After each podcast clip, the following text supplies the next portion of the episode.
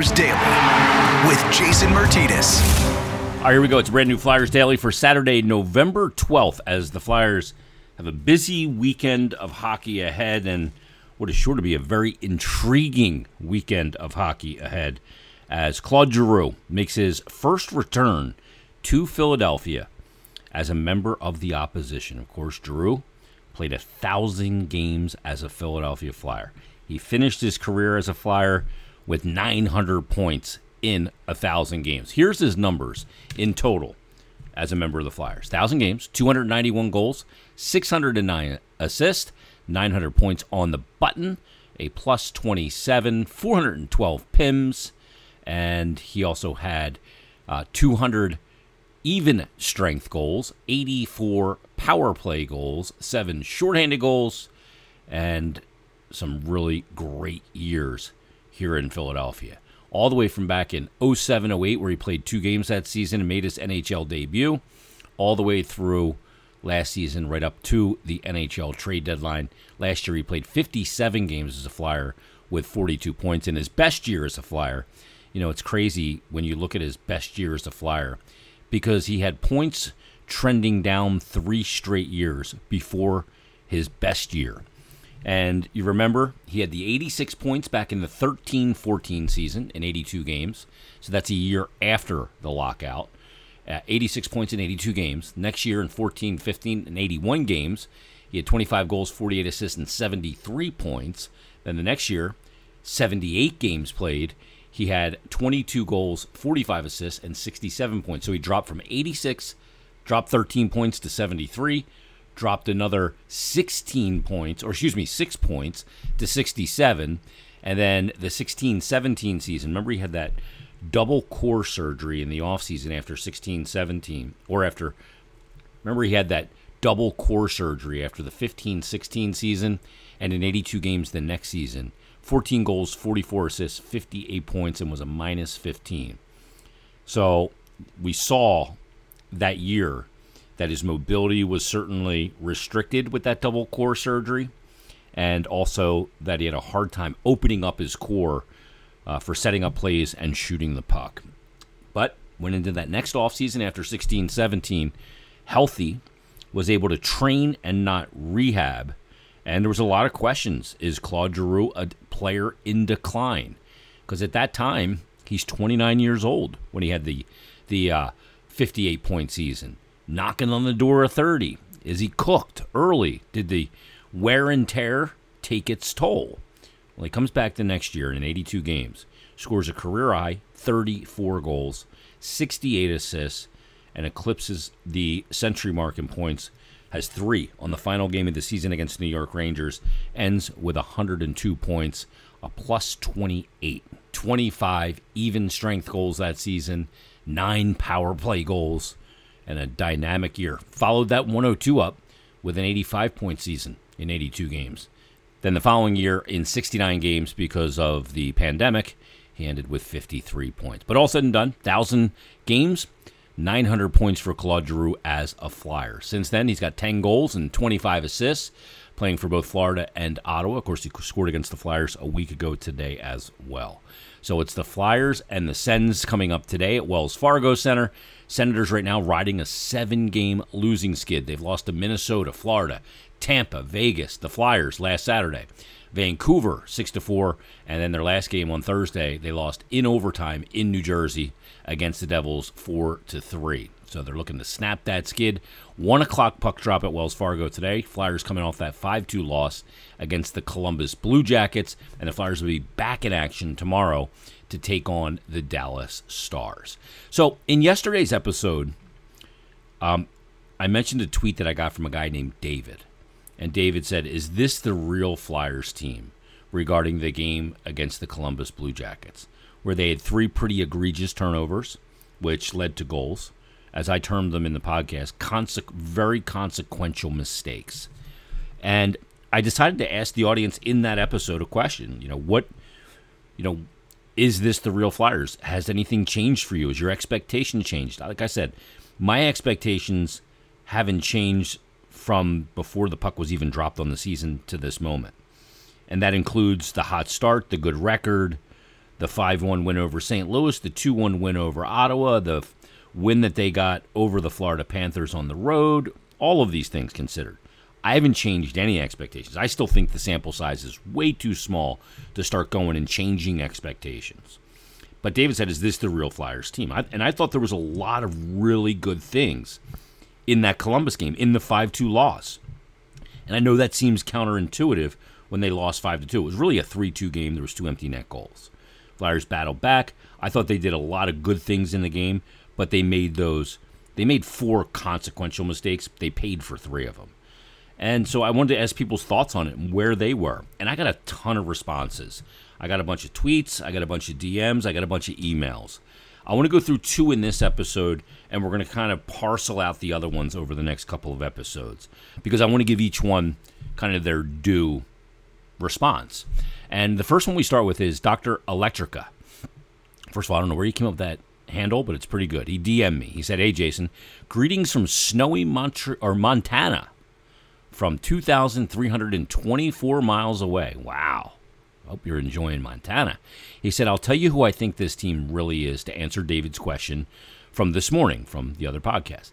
He said, It's been a very long time since I could muster the notion of finding positives after a Flyers loss. But the loss last night against Columbus, that came back like a bite, a lightning bolt.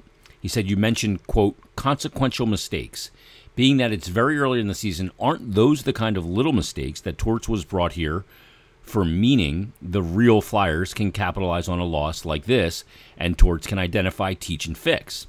He said, From far away, I'm seeing this system develop and it's finally fun to watch the team again. And this is without arguably their two best players. After a bleak and uneventful offseason where most fans were expecting a splash, it seems like it's a cool and trending to think to hate on and expect nothing from this team. I agree with you. I think a lot of people were. That became the trendy thing. This team stinks. They have no talent. Um, he said, but he has Konecny, Provorov, Hayes, and Sanheim looking like the talent we have seen.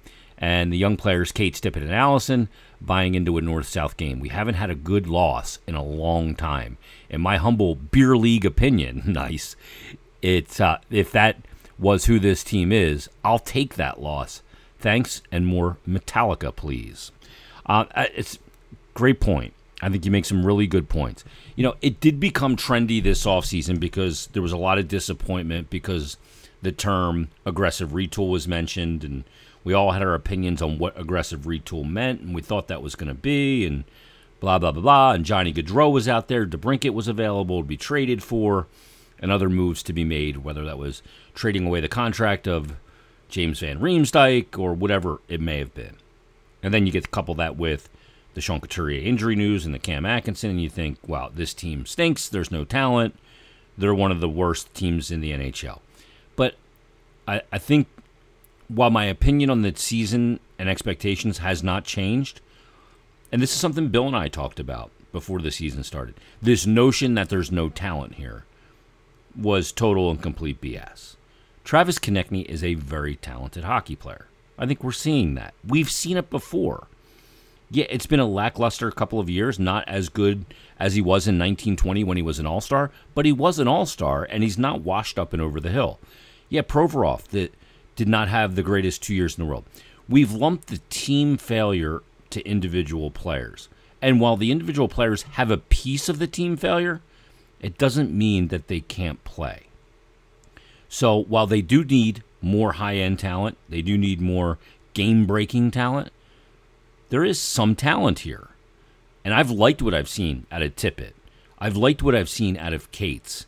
I'd like to see more points out of Cates, but I think he's being asked to do a lot right now. And I think the loss of guys like Atkinson and like Couturier affect a guy like Noah Cates because of the assignments that he tends to get into a game. But I like Tippett. I like Allison. I like their north south play. Have they been perfect? No. I mean, Tippett had a horrible turnover against the Columbus Blue Jackets, throwing a backhand pass in the middle of the ice and it went down the other way and ended up in the back of the net. Can't do that. He's not going to be perfect, but I think there's a lot of upside to him. Now, is it star upside? I don't think so. I think it's a good player upside. A guy that can put the puck in the net, a guy can certainly skate, and a guy that I think is a good player. But he's not you know, a player that's going to jump over the boards and really scare the living bejesus out of the opposition. They need some of that. But there is some talent here. And yeah, I do agree too, Dr. Electrica, that Torts is here to fix those kind of things. To, you know, teach. These guys all know they got to protect the puck better. They know not to do that, but it happens in the game. And we're going to see Torts, you know, there's a penal system when you make mistakes like that that are costly. Uh, let's get to one more. And this one comes from Steve Kelly. And Steve says, Hey, Jason, following up to your question on the most recent Flyers Daily, one win or loss at this point is not going to change my outlook on this year's team. He said, I think the sample size is still too small. I agree with you. He said, One point that I wanted to make is about the turnovers at the blue lines that I was talking about in yesterday's episode. He said, When I played for the Flyers Quebec team, our coach, Pat Farrell, called it the gray zone, 10 feet on either side of the blue lines. He said, We kept track of turnovers for and against, and most time the team with the fewer number of turnovers in the gray zone won the game. He says, I wish this was a stat that was kept track of in the NHL. Well, I can tell you that is a, a stat that a lot of teams, not public, but a lot of teams keep on their own. And I know Pat Farrell as well. And uh, he coached me when I was a young kid. Um, and I know Pat very well, and he's a great hockey mind. And I've never heard the gray zone, so I'm going to steal it. So thank you for that, Steve. But yeah, that is such a consequential, that 10 feet around the blue lines is so consequential that if you don't have a play and you force a play there, you just give the other team such a prime opportunity. And I see Steve, you know, he's a goalie as well, played at Towson, uh, won an ECHA um, national championship. So you know as a goalie too, when those mistakes happen in that area, it's either an odd man rush attempt against if it happens inside the offensive blue line, but if it happens inside your blue line, that play is transitioned back on top of you as a goalie like that. And you have no structure in front of you. So I love what Pat Farrell called that the gray zone, 10 feet on either side of the blue lines, and turnovers. And that is such an area of importance and an area to bear down. Awesome, awesome note from you, Steve. Thank you so much. I will credit Pat and I will steal the gray zone. I got a ton of more of these to get to. I'm going to get to those in coming up episodes. So if you're one of the people that emailed me at jason.martinez at gmail.com, I will be responding either to you via email or talking about them in this podcast coming up or if you're one of the people that DM me or tweeted me, I save all of them. I read all of them, and I I love everybody's feedback, and we'll go through them. But again, I don't want to go. I don't want to short any of them. I want to go through them properly because you guys spend the time to send me these very detailed notes and great correspondence. So I want to give them all their due diligence and not rush through them. So we'll get to a couple more tomorrow's and Monday and coming up throughout this week. But great stuff uh, from Steve Kelly and from Dr. Electrica on this episode. Dr. Electrica hanging out in Montana. So thanks to you guys, Steve and Dr. Electrica. Thanks to you guys, everybody that listened, everybody else that tweeted, sent messages, and the whole thing. Flyers and the Sens today. We'll break it down tomorrow. We'll also preview Flyers and Stars. It's the return of Claude Giroux today, 1 o'clock at Wells Fargo Center. Should be a pretty uh, electric environment down there as well. So, everybody, enjoy your Saturday. Enjoy your hockey today. We'll talk to you tomorrow on a brand new Flyers Day.